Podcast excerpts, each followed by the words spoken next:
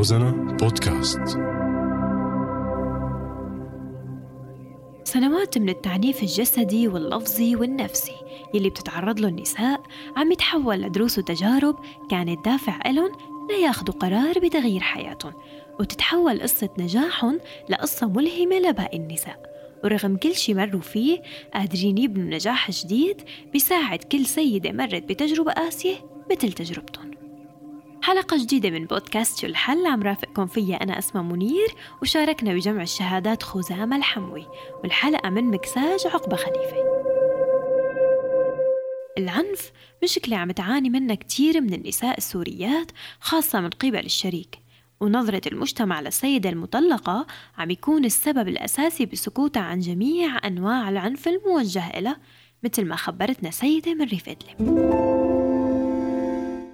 كنت متزوجة من شخص ضليت متزوجته خمس سنين عندي منه بنتين. بعدها صار مشاكل كتير يعني ومنه إنه ضرب ويعني إهانة وقلة نفقة بالبيت. بصراحة ما حسنت أتحمل يعني. آخر مرة إنه كانت ضربي إنه أذتني كتير. جتني بضربي على عيني عيني صار فيها نزيف ضربي كتير أذتني. المرة اللي قبلها ضربني على كلاوية وعضلاعي كمان. ضليت فترة بالمشفى يعني ضرب كان يأذيني. قلت خلص يعني بدي أنفصل عنه أنا ما بقى أحسن أعيش مع هالشخص. ضليت فترة بعيدة عنه. فيعني تراجعت إنه في بنتين بالموضوع وإنه بناتي ما بدي يعني يتعذبوا ما بدي يعني يتدمروا. ما بدي أمهم تكون بعيدة عنهم. يعلم البنات إنه ما ممكن تركتكم ممكن هي ما فعلت تضل عليكم ممكن هي طلبت الطلاق. حتى البنات يعتبرني يعني بناتي أعماري خمس سنين وستي إنه ماما ليش تركتينا ماما ليش ما بدك تضلي عنا؟ ماما هيك. صعب الموقف كتير بس كمان المجتمع اللي أنا عايشة فيه ما سمح لي إنه جيب البنات وربين أهلي ما سمحوا لي إني ربين وهو أثناء دعوة الطلاق آه، هو ما بده يطلقني. على الرغم من أنه بعض النساء المعنفات بإدلب عم يسمعوا عن منظمات بتدافع عن حقوق المرأة وممكن تأمن لهم الحماية والدعم لكن مع هيك عندهم مخاوف كبيرة من اللجوء لهي المنظمات.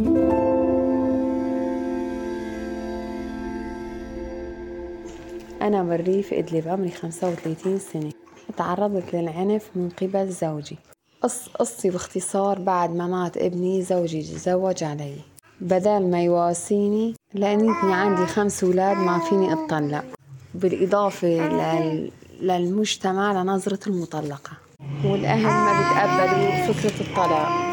كان كل مرة يجي لعنا ويضربني. بالإضافة للتعنيف اللفظي. من مسبات وحكي قدام لأني أنا أم لازم حافظ على بيتي وولادي لازم أسكت. بس كتر الضرب والإهانة لهيك قررت أحكي. وسمعت إنه في منظمات بتدافع عن حقوق المرأة.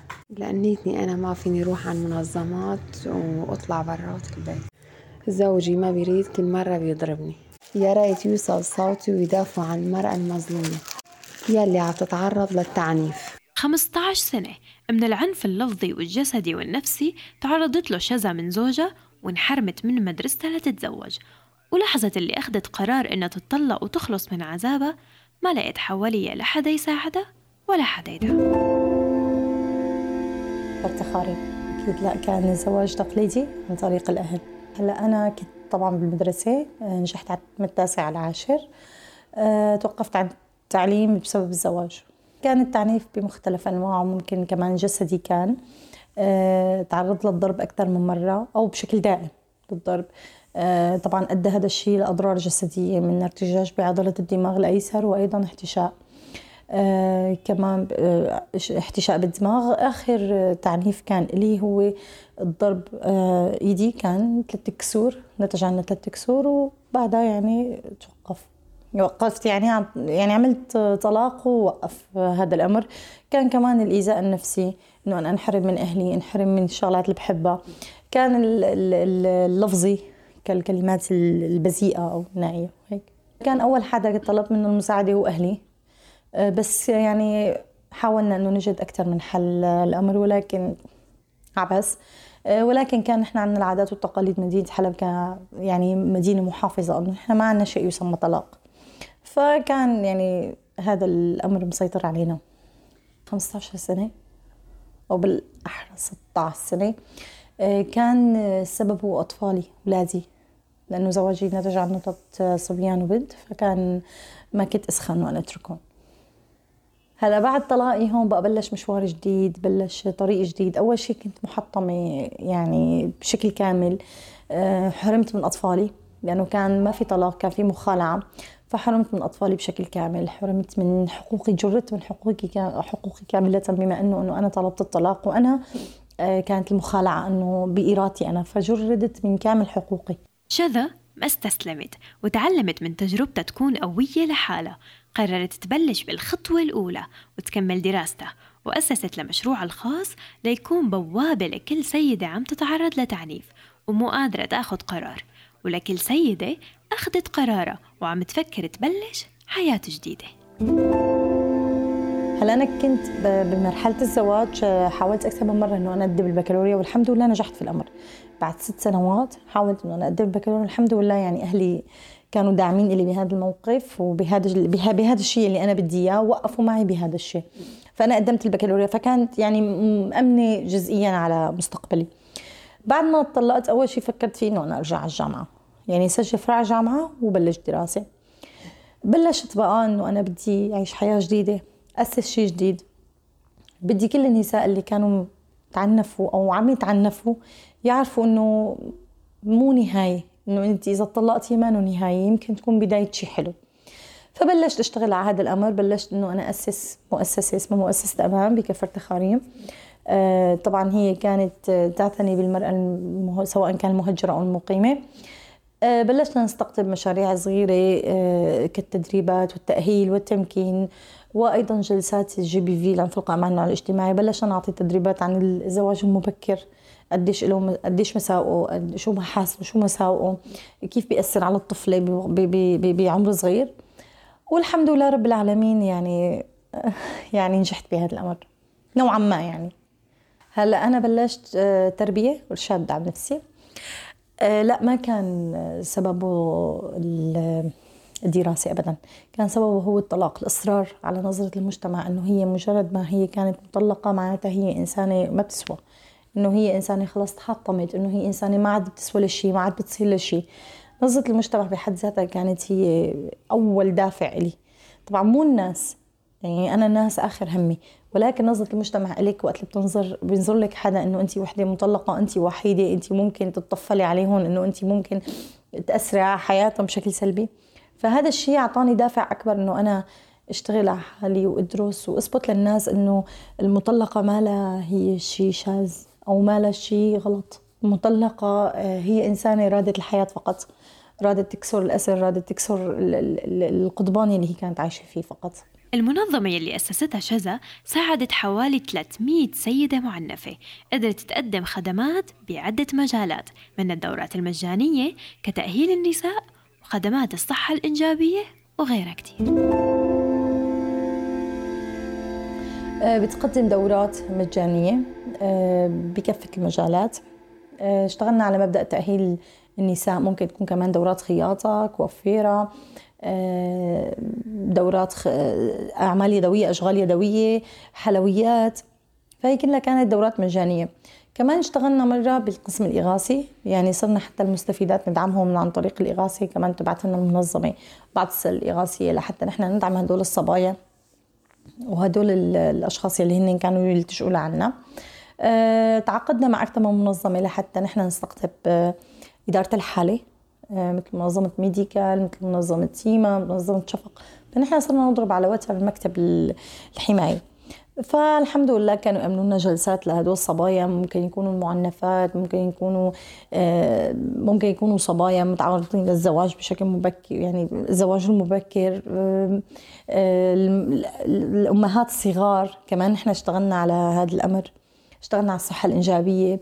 فكتير كان دورنا فعال بالمجتمع بهذا الأمر. آه، هلا عدد المستفيدات نحن طبعا دائما شفتين نحن نقسمه لمجموعات. يعني يعني ما أقل من 250 ل 300 صبية صار مستفيدة معنا أم محمد كانت من المستفيدات من منظمة أمان. بعد تعرضها للعنف وطلاقها وبيوم من الأيام سمعت بمنظمة أمان وشو بتقدم للسيدات. وقررت تزور المنظمة وبدأت بأولى جلساتها. اسمي أم محمد. عمري 35 سنة أم لخمسة أطفال. حاصلة على الشهادة الإعدادية مطلقة. تعرضت كتير قبل طلاق العنف بنوعي اللفظي والجسدي. وفي أحد المرات كنت قاعدة مع جارتي ومن كلمة لكلمة جبنا سيرة منظمة أمان عن الخدمات اللي بتقدمها مثل التدريبات على الحرف اليدوية. وكمان عن جلسات الدعم النفسي.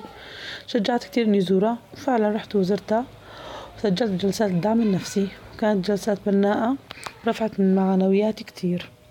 بتمنى من خلال تجربتي الخاصة أوجه كلمة لكل ست معنفة أو مضطهدة إنه لا تسكتي عن ظلم الوقع عليكي. وحاولي تخلصي منه.